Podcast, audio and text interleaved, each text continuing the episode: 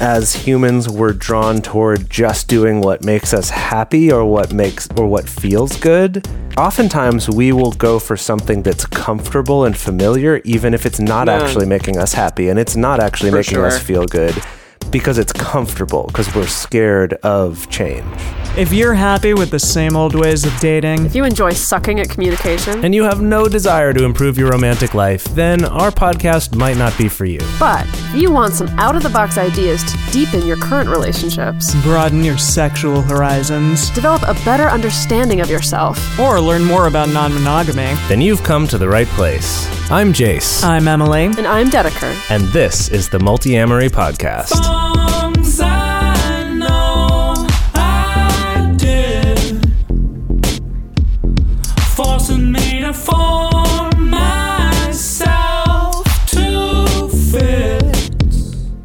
On this episode of the Multiamory podcast, we're asking the question, are you ready to become polyamorous? Have you been thinking about polyamory but don't quite know if you're ready to take the plunge? Are there red flags to be aware of that show you shouldn't start a polyamorous journey? We're going to discuss all of that and more in today's episode. Yeah, this is our 201st episode. Yeah. That's amazing.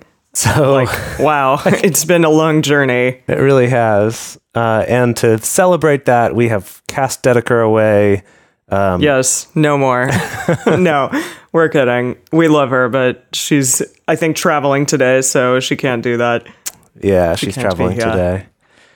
Yeah. Um, but this is kind of fun. It's sort of a recap episode from a couple things that we've done in the past.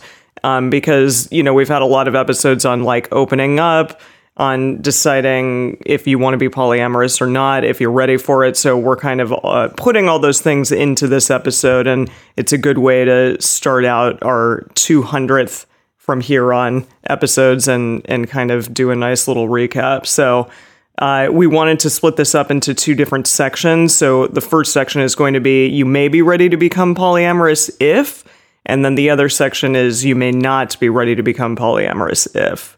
Yeah. So let's dive into that. Um, yeah, let's so- get started. Yeah. yeah. Okay. So you may become you may be ready to become polyamorous if you are already proactive as opposed to reactive when it comes to your sexual health. So that means you do things like you get regular STI testing. Um, you're really committed to discussing your sexual health with possible partners. Um, also, your expectations. Because probably if you are interested in non monogamy, you might be dating already you might be single, um, or you might be in a committed monogamous relationship. And with that, I mean, hopefully you're already discussing things like sexual health with your partners. Yeah. I mean, hopefully that's something that you are already doing in your life anyway. But if it's not, it is very important and something that. Yes. Something that we get very excited to share is results from a study that showed that consensually non monogamous people versus monogamous people who were in this study, the consensually non monogamous people had more sexual partners over the course of their life, but the same or lower incidence of STIs as their Yeah. monogamous counterparts did. Uh, and we want to keep it that way. So if you're going to join this club, uh, make sure Better be doing that. yeah. Make sure that you are also taking care of your sexual health and taking responsibility for it. Yeah, absolutely. And I think it's it's just obviously incredibly important to be talking about your sexual health with your potential partners. And I think there is this stigma on sex just in general, like it's something to not be discussed. But one does really need to be proactive about that because it's your your health and your life at risk um, in some cases. So it is important uh, and just the kind thing to do for your partner for sure. Yeah. And, So and I guess the one thing I would add going along with that is that you've committed to educating yourself about sexual health and STIs because there's also a lot of misinformation and a lot of stigma out there where people will be, you know, overly worried about certain things but maybe not cautious enough about other things because most of us rely on our, you know, education about STIs to come which from was like bad well, it was bad in school and we rely on like for the most part. the crap Yeah. that our friends say or what we see on TV shows or movies, which is not a great source for this kind of information. No, not at all. So, yes, educate yourself absolutely. And if uh, you're questioning something, then you know do your research for sure. Because uh, more times than not, i it's definitely not going to be the type of stigmas that you're maybe used to uh, regarding sexual health in general. But it's good to be prepared and be aware for sure. Yeah, and we've got a number of on. episodes about that that you should definitely go back and check out. Uh, with that, number two here is that you have a good self awareness when it comes to things that you are good at in relationships and things that you need to work on. When things are difficult in your life, you have a good understanding of your own emotional bandwidth, like what you are capable of handling at different times and how to set boundaries and say no when you need to. Yeah, this is a really important one. Um, because I think sometimes we aren't always aware of the things that we're good at or bad at in relationships. And we just kind of continue to go through relationships making the same sort of mistakes over and over again. But if you are a person who's really willing to look at yourself and to say, like, hey, okay, this is something, you know, this is a pattern that keeps coming up over and over again, and maybe I shouldn't be doing this, and then you do the work to change that thing, then that's a really important thing to have in a polyamorous setting. I think just because there are so many unknowns that come at you for sure, and so many different emotions that you may not know were there that may come up when you are in this type of relationship structure. Yeah, and and we don't want that to sound like we mean things that you're like bad at in relationships. Like uh, you know, some people will. But just the like, you know, the things that it may come up over and over again. You're like, wow, I always get jealous at X, or I always like do this thing. Mhm, and just kind of being aware of it and realizing that those are things that you can improve about yourself, and that you are willing to to do that. Right, that you have some awareness of that. So the next one that we wanted to talk about was that you have a little bit of zen when you go into this type of relationship structure or any type of relationship structure. And what I mean by that is that you have good forms of emotional management techniques. So you know that like if you have a really stressful day at work um, it, it- your family members are pissing you off for some reason uh, you can do things that can make you happy or put your you in like a zen place um, things like yoga or a meditation practice um, regular exercise stuff like that so it, this is again really important just because you never know what's going to happen in situations in polyamorous relationships. So it's great to have emotional management techniques just so you can get yourself back to a place where you are happy and healthy. Yeah, and I do want to clarify with this one though that it's not like you have to be a Zen master who's never bothered by anything or who can For always be in a good mood. That's not what we mean here. What we mean is just that you have a certain amount of um you know like Emily said like techniques. Like you have things that you can do to at least get yourself to a place of neutral or to a place Yeah, of like play a video game or Right, right. It could be exercise or yoga or meditation, or it could be video games or reading books or, right, like going for a walk. Like there's a lot of different things this could be. And it just, I feel like it kind of comes down to sort of similar to what we were talking about earlier with kind of like your relationship skills, but that it's mm-hmm. more about like your emotional skills. It's like the fact that Yeah. you do have some, you know, regardless of what your kind of emotional landscape is like, that you are proactive in like having techniques for how to manage that and how to understand that and how to have some amount of control over your own emotions. Yeah, and I think it's tough sometimes because you know you may have all the amazing techni- techniques in the world, and then all of a sudden something hits you that you're like, "Look, I can't. I just can't." Even though I'm I'm doing yoga, I'm doing you know uh, certain things to try to get me back to zero or back to neutrality. It's not happening. So this is a challenging one because you may have all of those techniques and it may still not be working, but at least you have something there for you and at least you're trying to get yourself back to a place of neutrality or being okay. It's just good to have these techniques there available to you. And if you don't have them, then maybe, you know, go to a yoga class or see if reading takes your mind off of a difficult day at work. Just try to impl- implement something and see what works for you.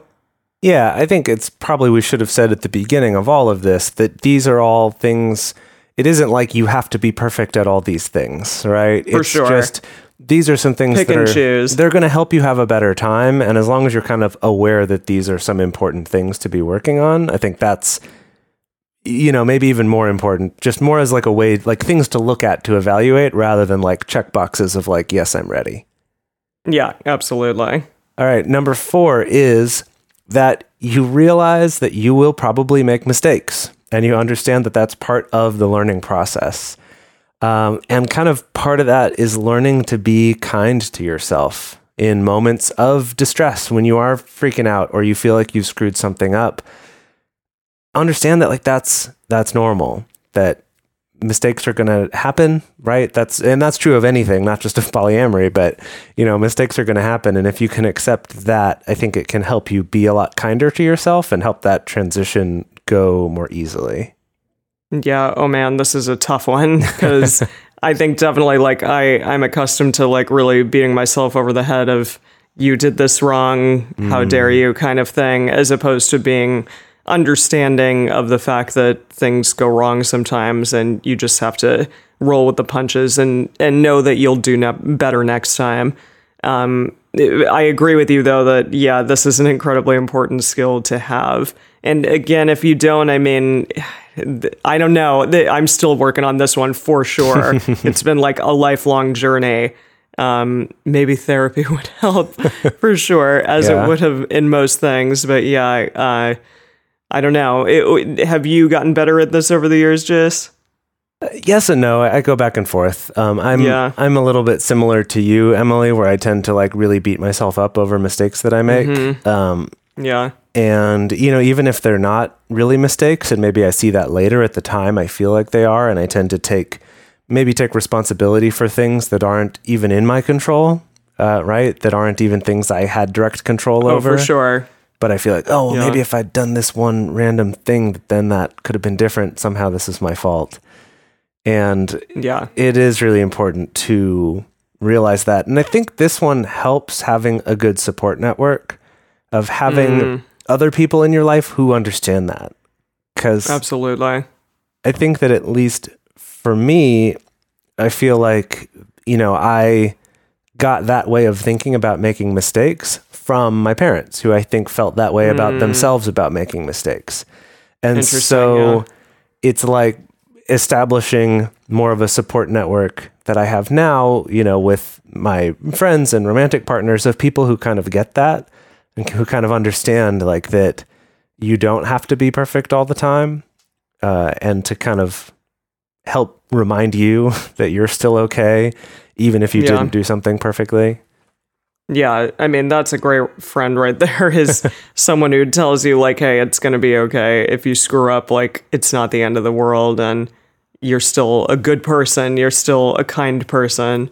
So yeah, it, that it, we didn't put that in this in this section, but having a good support network is incredibly important just in general. But it's also lovely to have when you're entering into a non-monogamous relationship Oh and yeah, people who will support you regardless of the type of relationship structure you're in. Yeah. That's kind of its own. That's, a, That's its a own tough one. thing. Yeah, and that might be something that comes over time. That might not be something Yeah. you have going in, but Absolutely. as you start connecting more with people in your local polyamorous communities, you can start to build more of that support network. It's not like you have to replace all your friends and family with new ones, but you know, Get out of here. yeah. finding that sort of positive and accepting and like actually truly understanding what you're going through kind of support Mm-hmm. network, um, like through our Patreon group, through Multiamory, Yeah. or an in-person group, or a little bit of each. Like there's a lot of different options there. Absolutely. Yeah. So the next one we discussed a little bit before, but uh, we wanted to reiterate that you are committed to examining yourself and trying to do what is right, whether rather than just doing what's comfortable. This is another big one for sure, Yeah. because I, I think as humans, we often will gravitate towards the thing that like makes us feel the best or feel happy or feel okay, even if it's not necessarily like the kindest, nicest thing to do in the moment. Um, so I I think that often the the right decision what is it? Did Gandalf say that? Was What? it him? What did he say? He's like uh, doing what is right rather than what is easy or something. Oh, Uh, I don't. or was don't- that Dumbledore? no, I think it was Dumbledore. Okay. A different bearded man. Yeah. Damn it.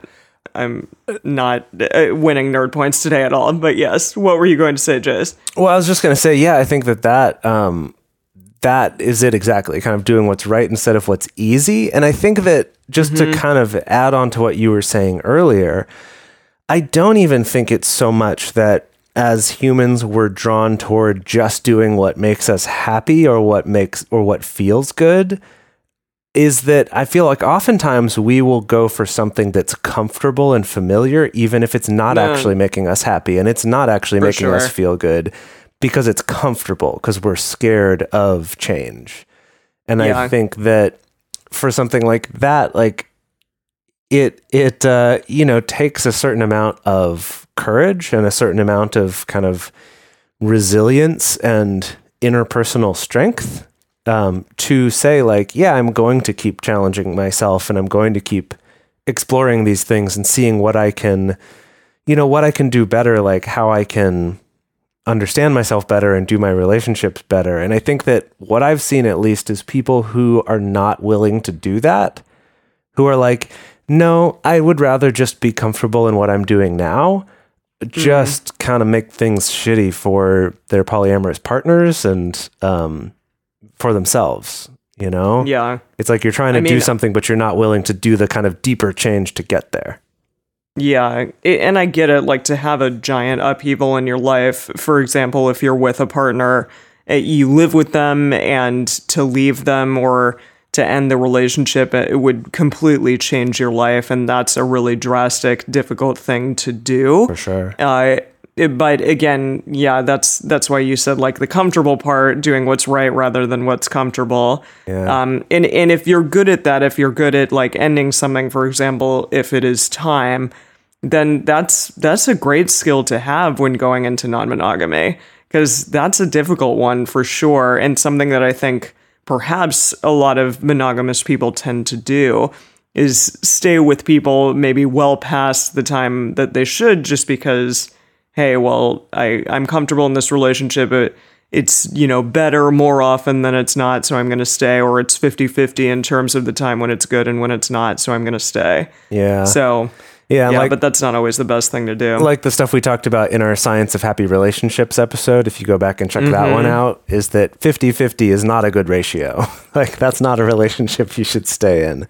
But yeah it's often more comfortable to just not rock the boat, not make any changes. Yeah. yeah I think this one's, absolutely I mean, honestly, all of these are really important life skills, just period.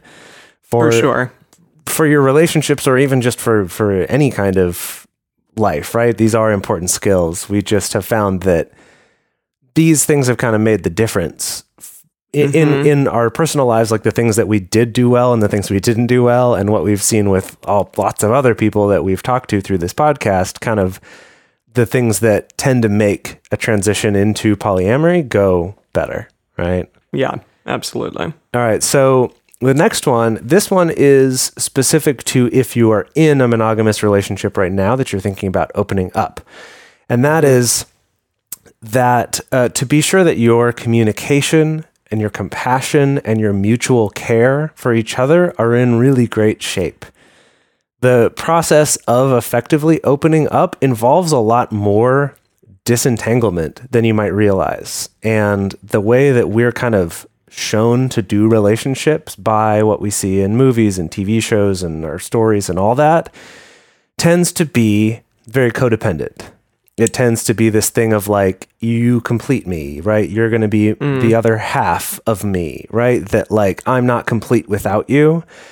And one thing that does come up when you do allow yourselves to kind of have separate identities, which includes, you know, dating people separately from each other, but also just having separate identities, period, in terms of your hobbies and your friend groups and things like that, that it also provides you this really great opportunity for kind of seeing each other anew and kind of being more excited and, and, um, you know, being reminded of the things that drew you to this person in the first place. Because when you were first drawn to them, they weren't already half of you, right? They were their own person, and that's what you were so attracted to in the first place.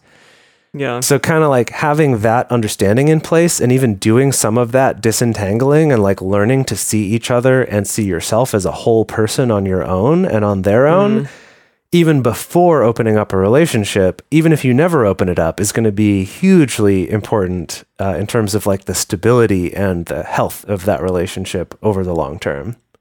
Yeah, absolutely. And just like having a bit of independence from one another. I mean, you essentially said just that, but I think it is it is really important. Uh, it is interesting. Like I'm on contract with some people, and and they're lovely and adorable, but they like they're the two couples are married to different people in different countries right now. Okay. but they like call their significant other all the time, hmm. like on every single break, which I find just so Wow. interesting. I know, multiple and times it- through the day.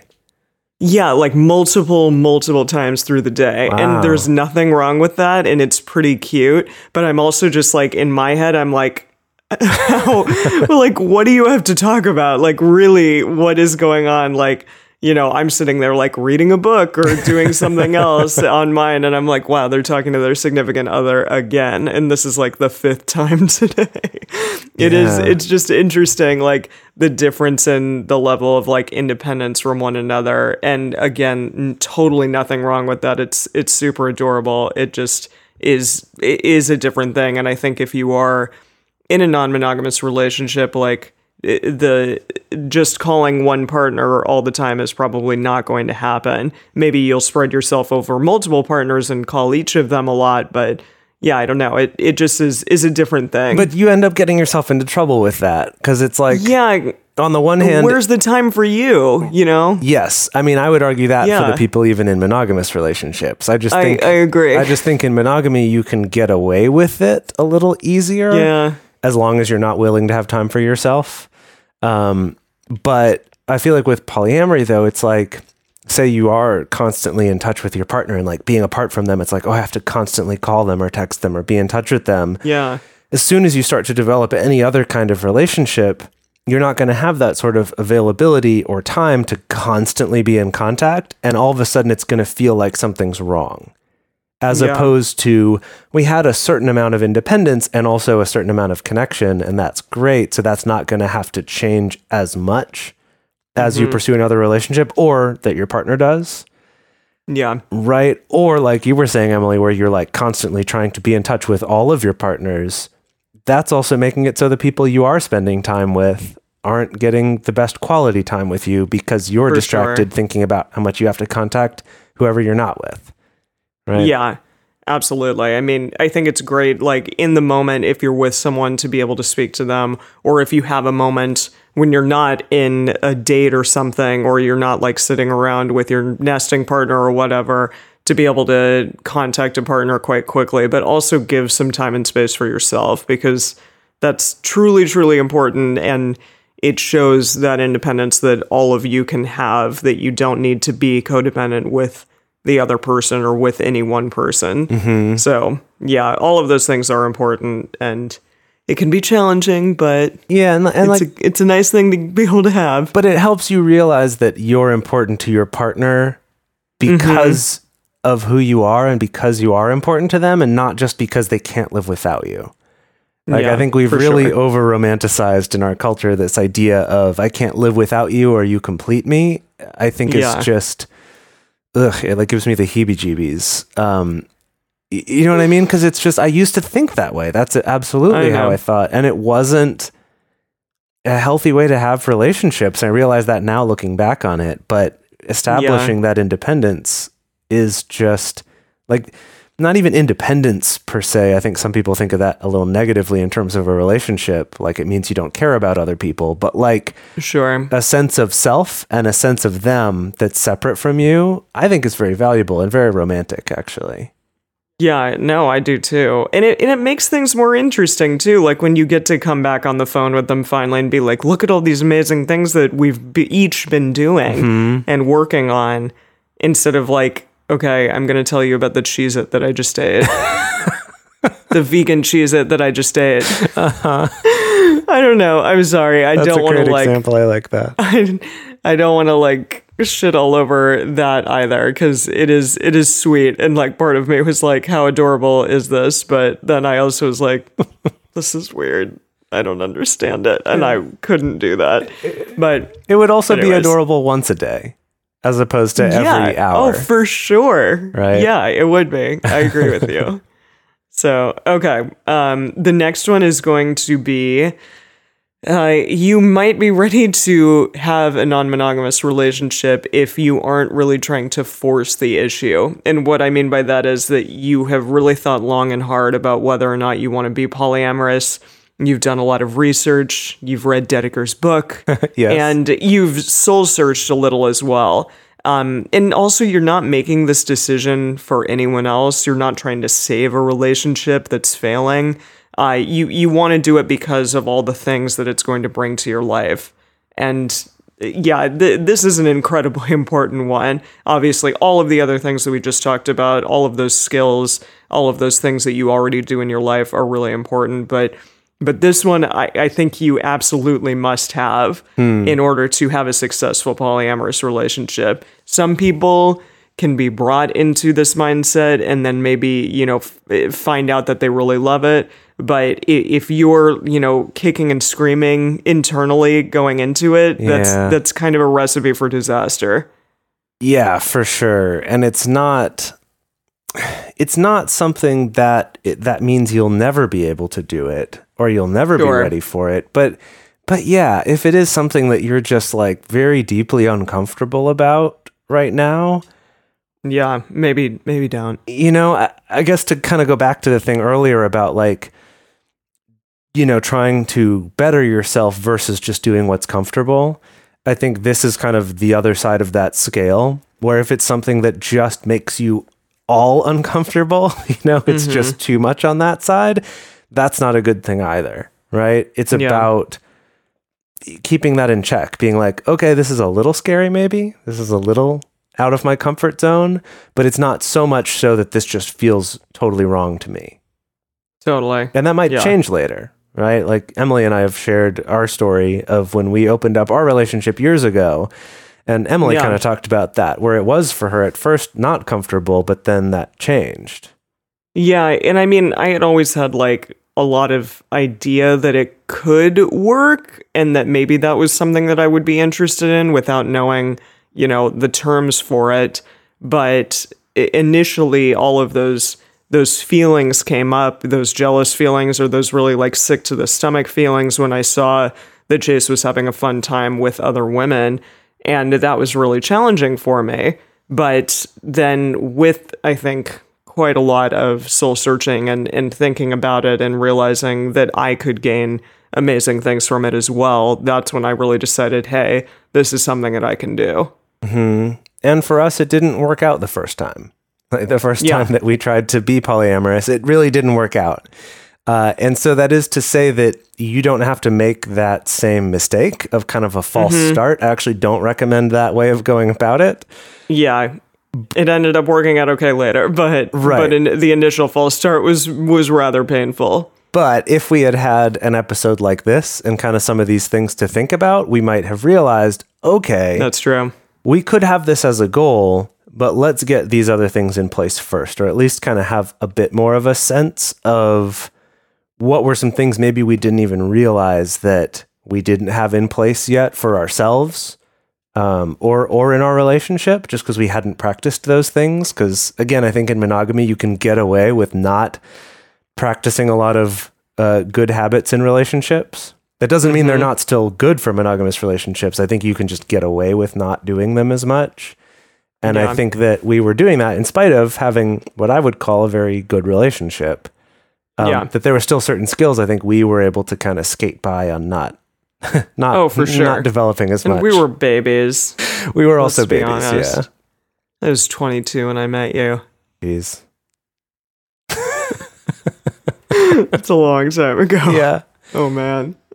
Yeah. And that's it. That's our list of the things to um, kind of think that let, let me make sure I have these in place before trying to be polyamorous, either on my own or together with a partner. And Yeah. We want to go on to our list of some things to look out for. Maybe if you see these warning signs, this is something that you're hmm. not ready for yet. When you visit Arizona, time is measured in moments, not minutes. Like the moment you see the Grand Canyon for the first time. Visit a new state of mind. Learn more at hereyouareaz.com. For a long time now, we've been fans of adamandeve.com for getting sex toys or lingerie or accessories, things like that. It's uh, just a fantastic resource with a huge selection. And now, not only do we have a fantastic offer, but we also have a promo code that will work on adammale.com and evestoys.com, which are their sites specifically for LGBTQ audiences. And our code is fantastic. It's 50% off of almost any item in the store and free discreet shipping when you use our code MULTI. Yes, we love adamandeve.com and have for years. They are our oldest and longest sponsor, and they just keep on giving great gifts to us and to our listeners. You can bring more pleasure and satisfaction into your bedroom by going to adamandeve.com, adammale.com, or evestoys.com and select any one item. It can be, you know, an adventurous new toy or anything you desire, something fun, something sexy, whatever sounds good. So just enter offer code MULTI at checkout and you'll get 50% off almost any item plus free shipping. That's multi, M U L T I, at adamandeve.com, adammale.com, or evestoys.com. This is an exclusive offer that is specific to this podcast, and it's better than any offer that is currently available on their site. So again, use code MULTI to get you not just the 50% discount, but also the 100% free shipping. Code M U L T I. This section is going to be you may not be ready to become polyamorous if. So the first one is going to be you prioritize preserving a relationship over developing it. So this can really happen a lot with uh, monogamous couples who are now opening up their relationship. And it, what we mean by this is generally like the form of rules. So those rules are meant to minimize change or discomfort, uh, but they actually can often be really bad for a non-monogamous relationship. And rules uh, that we're talking about include things like you are not allowed to fall in love with anyone else, or you can't spend the night with another person, um, or you know other types of time restrictions. Uh, things like only one night stands are allowed, no extended relationships, no relationships that last for a long period of time, or like don't ask, don't tell, anything along these lines. And and this is not to say that you shouldn't you know have boundaries, uh, but but if if you are doing these things to try to minimize discomfort uh, or you want to control the situation then maybe that's an issue and maybe this type of relationship structure isn't for you. Because honestly like there's a lot of things that you cannot foresee or control. Uh, and trying to like have a contingency plan for all of them probably isn't a good idea. Yeah, and I think to go back to kind of the way you phrased it at the beginning, it's like if to you just having one relationship that lasts longer is more important than growing as a person, developing that relationship, them growing as a person, developing other relationships. other relationships yeah you're just kind of setting yourself up for failure there. Um, for sure you're kind of coming into it from a place of fear of like Mm-hmm. i need to protect this thing rather than i need to grow this thing right Yeah. to, to use a, a an analogy it would be like if your relationship is a child that you want to protect that child and so you lock them in the basement uh, yeah, yeah, yeah. right as opposed to i want my child to grow up healthy and happy and you know to have a good life so i want to teach them things i want them to grow and i realize there's some risk involved with that with them going out into the world but that ultimately that's going to be better for them than the opposite which is sheltering them from everything and just locking them in the basement For sure. Yeah. That's a good analogy, even though it's a little weird. it's a little weird Relationship is like a child. yeah i don't know i think Yeah. it works i'll have to play with that one Yeah. a little more Sure. Yeah. It's a workshop. Yeah. A workshop analogy. Yeah. Um, all right. The next one here is um, if you are planning to go into this relationship with some kind of a one penis policy or any kind of one gender policy or something that puts um, kind of that Limitations. that sort of limitation on it that's being imposed upon someone rather than them choosing something for themselves. And what I mean by that is the idea of we're going to open our relationship up, but both of us can only date women. Uh, you know, saying let's assume we're a heterosexual or bisexual couple or whatever, that we can both only date women but not other men. And occasionally we can both date men, but not other women. That does happen. We have heard of that as well. It's just less common. Um, but in either case, it's not like you can date whoever you want, and I maybe choose to only date men or only date women. But it's saying, no, no, part of our rules is that you can't do that.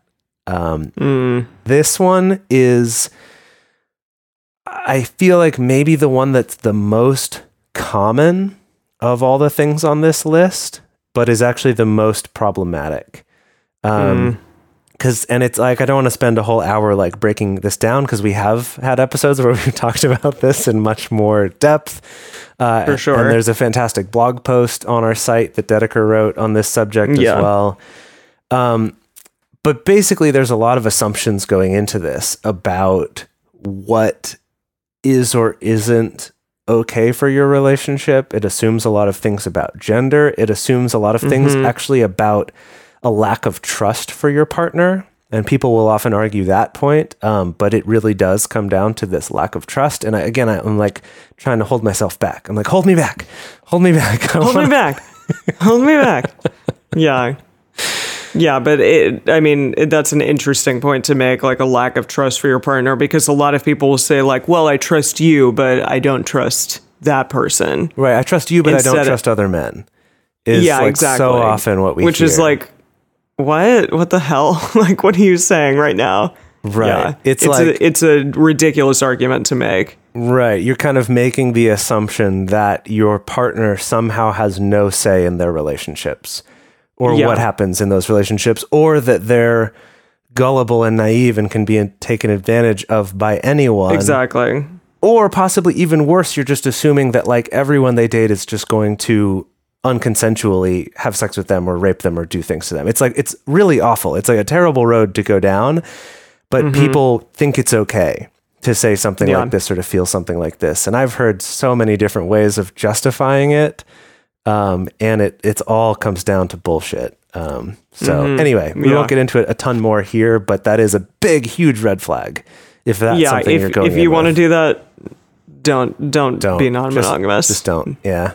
No. Yeah, absolutely.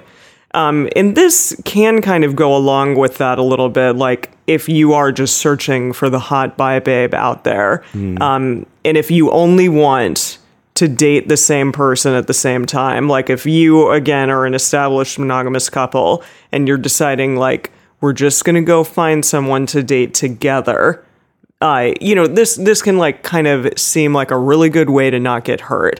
Like we will always go on dates together with this person. We'll always have sex at the same time with this person. Uh, then you know I won't be jealous. It won't be as difficult for me because I won't be sitting on the couch thinking like, what is the my partner doing mm-hmm. with their date right now while I'm sitting home alone eating bonbons. That sounds great. So- I would love to sit at home and watch or and eat bonbons right now. eat bonbons. what is a bonbon? Like people always say that, but I can't even like picture what a bonbon is. They're like little like chocolates with fillings inside. really? Yeah. That sounds tasty. Yeah, right? Yeah. Okay. All right. Well, maybe maybe you do want to do that, but But yeah. but still. but yeah, your point Yeah. of like that you think it's going to protect you from all those things. Absolutely. But more often than not, a lot of emotion can come up when you are dating the same person.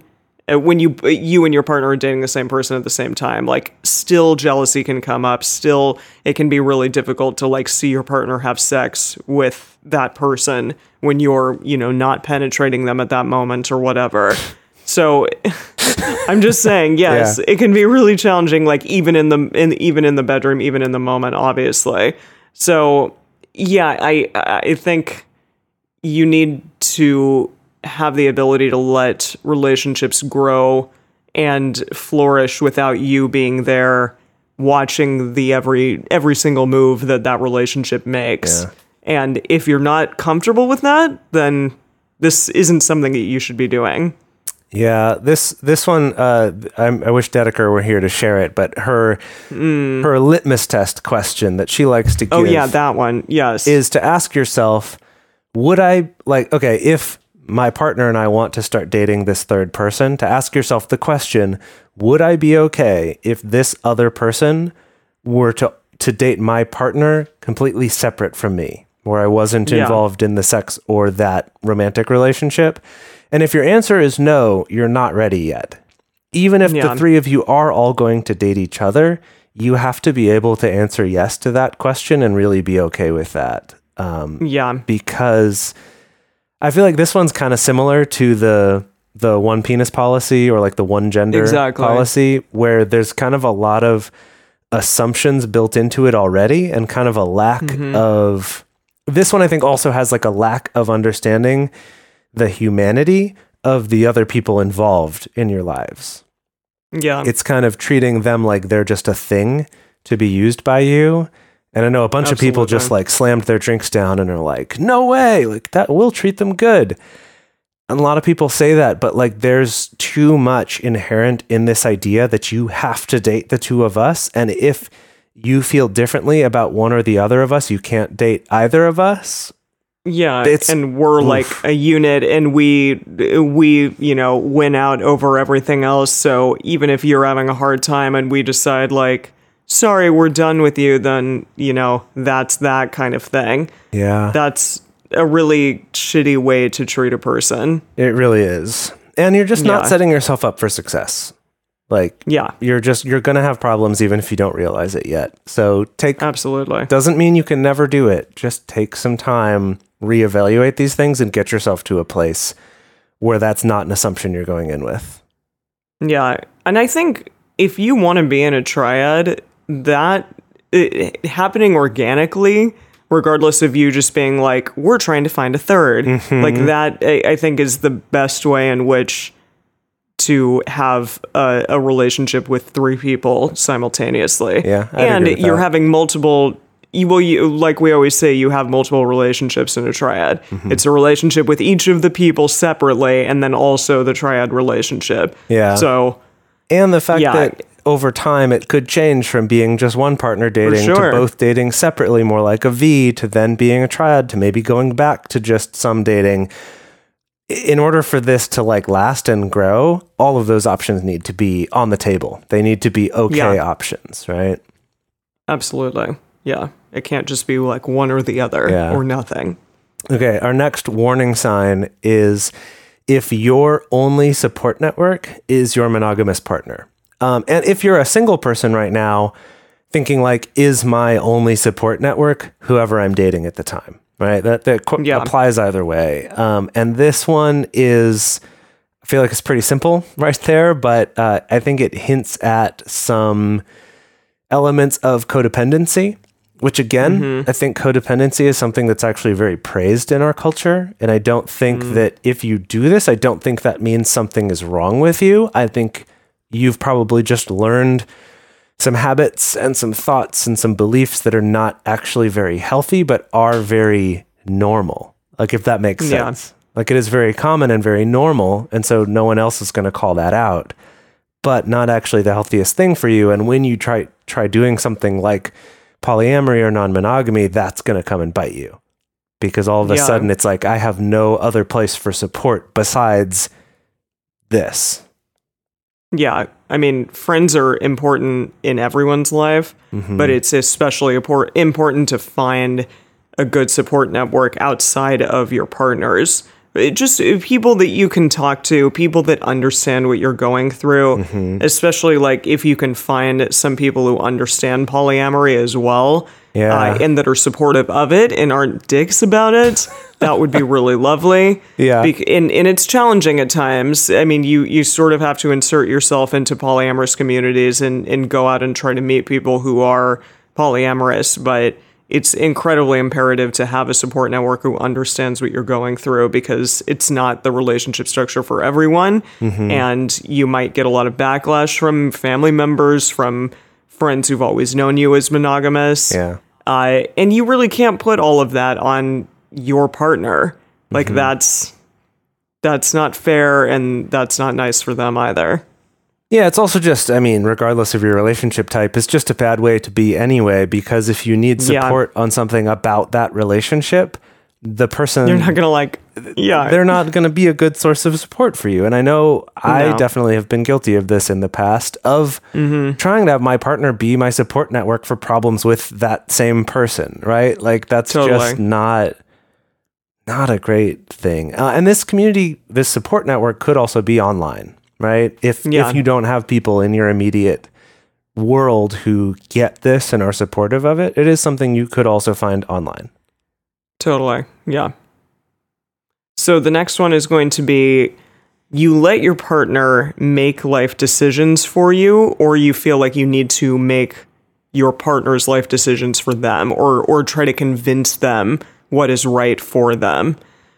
Ugh, this one's tough. Yeah. Uh, it- it- but yeah, I mean, it, it kind of goes back to the independence thing. Like, if you entangle your life so much that you decide for each other always like what what you two collectively are going to do in your life and that's it and if, I'm, I know that some couples operate like this for sure, mm-hmm. but it again, it's not a good, it's not a good thing to continue practicing if you're going into a non-monogamous structure, just because you you don't know what's going to happen. Like so you kind of have to go through go, go with the flow in that type of structure, uh, and just deciding like, hey, I'm going to make all of these decisions for you, or you're going to make these decisions for me. It's yeah, it, it doesn't work. It really doesn't. I think this is question to ask yourself is also a good test about codependency, similar to the Yeah. thing about your support network. If it's just that one person, um, or if it has just been that one person in the past, I think this one's kind of similar, where it's like you're you either don't you don't kind of allow them to make their own decisions or they don't allow you to make your own decisions that that's a red flag for something Yeah. that's gonna become a big a bigger problem. This is already a problem and this is something that you should definitely address and take a look at um, yeah, and uh, you know look up some stuff about codependency and things like that but um, i think it's just a good question to ask yourself um, and i think i've fallen into this trap before of kind of um, not feeling like i could make any of my own decisions um, interesting. Like eh, you have to consult your partner before you do anything, kind of thing. Yeah, basically, yeah. Um, from any kind of life decision to uh, to things about other relationships, right? Like in any in any way. And I think that it's something where it's like you could look at it positively and say, well, it's just, you know, I'm respectful and I want to get my partner's opinion or I trust them and they're a great confidant, all those things. And I know that for me, like those things are all true.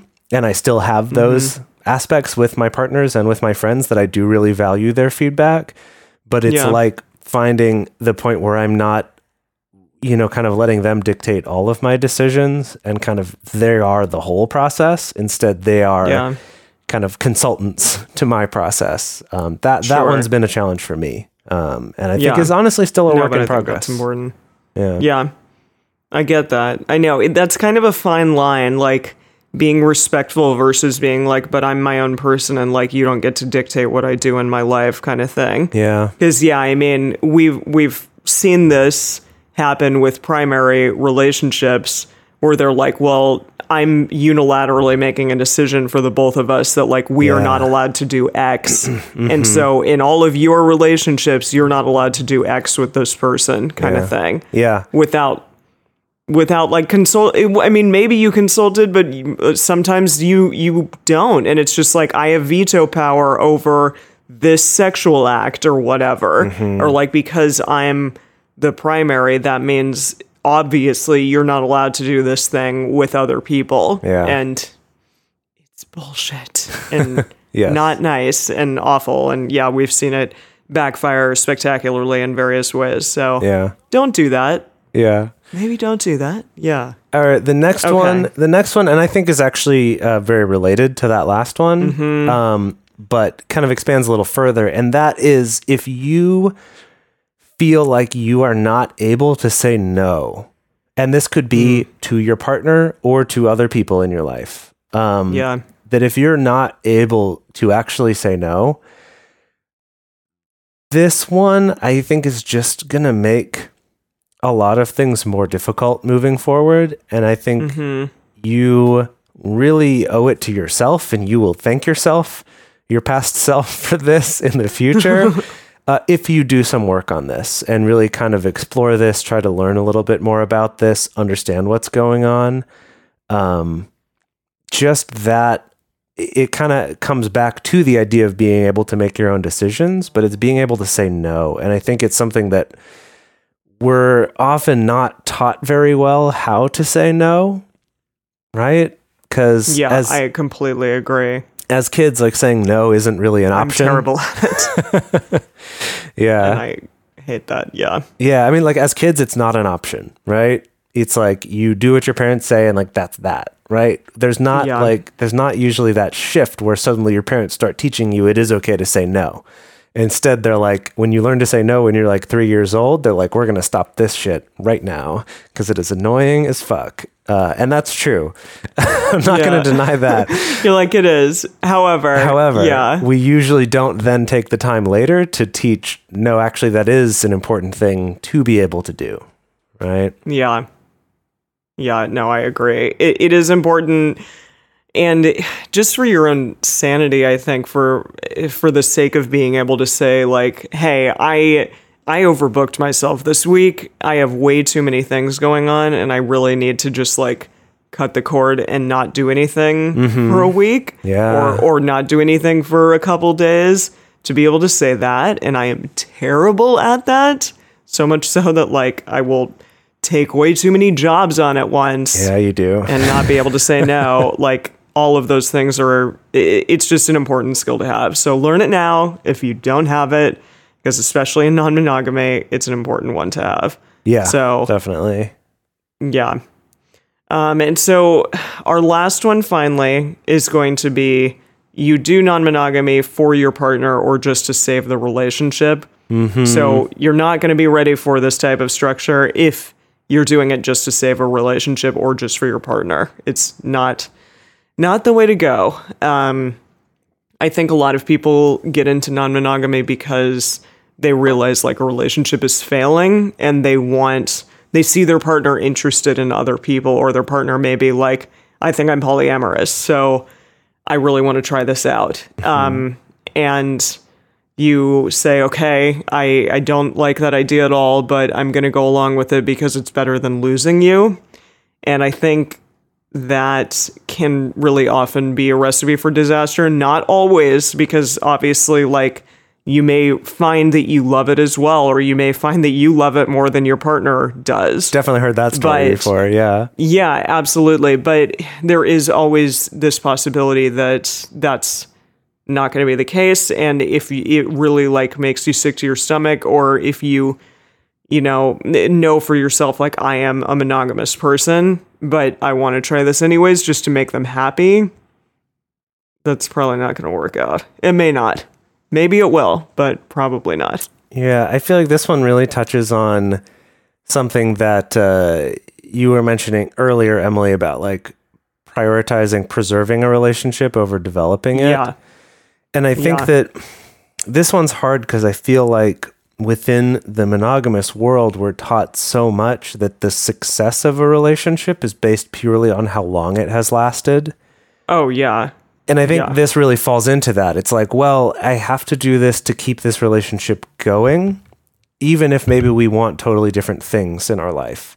And I think that's, uh, I I get it. Like I've been there about certain things in my life, not about polyamory specifically, but about other aspects of my life where it's like, well, I don't really want to do this. Like this isn't right for me, but need Yeah. I need to keep this relationship going because in my head it's like, well, that's just what you do. Like all of your decisions should just be to keep a relationship lasting longer more than Yeah. anything else. Um, and Absolutely. so, unfortunately, I think with this one, it's like if this really is truly a place where the other person is like, yes, this is what's right for me, and you're like, no, this is definitely not for me, that that's not a situation where it's like, oh, just by like communicating right or doing the right thing, we can make this relationship last longer. But this might be a case where you realize that actually this relationship either ending or maybe changing into something different. Um, you know, meaning a different type of like less entangled, maybe not no longer romantic or no longer sexual or kind of whatever that is Yeah. for you that that might actually end up being the best thing for you in the long term because it's allowing you both to be honest and make your own decisions and be the kind of person and have the types of relationships that are right for you even Yeah, if it might mean sure. changing that relationship and that's a hard thing to to accept but i've definitely found from experience in my own life when i have gotten there whether it was by my choice or theirs it usually ended up being for the better Yeah, you know absolutely. and that's I agree. that's a tough one but yeah. but definitely true Cool. and that's the list Yeah, I hope these were helpful. And again, the the top ones, the ones about like maybe you are ready if you do all of these things. Like Jase said, you don't need to possess all of those qualities. You don't need to actively be doing every single thing on that list in order to be ready for non non monogamy. Mm-hmm. And likewise, if there are a couple things from the list of maybe you're not ready, if if you know that you're doing those things, eh, you know, it doesn't mean that 100% you are or you aren't ready for non-monogamy, but at least like take a look at them, think about it. Uh, it- it- think about like why you want to implement a one penis policy into your relationship or why you want to only have your partner and yourself dating the same person at the same time and think about maybe changing that because you can still have a great relationship with your current partner uh, while also having a great relationship with other people. Yeah, I think that um, the, I think it's also important to keep in mind that none of this is like this isn't like a quiz in Cosmo that's like fill out this questionnaire to decide if you're polyamorous or not. Yeah. This is sure. just questions of like, are you in a good mental and emotional place to try Yeah. transitioning into non-monogamy? Because Yeah. you know, uh, unfortunately, these are not skills that we're taught. These aren't options that we're given. They're stuff that we have to find later on. And for those of you who did grow up with these as options, fuck yeah, that's awesome. Um, I was not one of those people. I know most of us were not brought up with these things being options or these things being talked about. Um, but uh, that it's just sort of a like, hey, these are things maybe to work on, to look at. It's not like a you can never do this because of X, Y, or Z, because we're changing all the time. So, what about you? What has been your experience with either these positive signs or these red flags, these warning signs? Have you had more of one or the other? Any of that? Uh, we would love to hear from you and have that kind of discussion. Yeah, and the best place to share your thoughts with other listeners is on this episode's discussion thread in our private Facebook or Discourse forums. You can get access to these groups and join our exclusive community by going to patreon.com slash multiamory.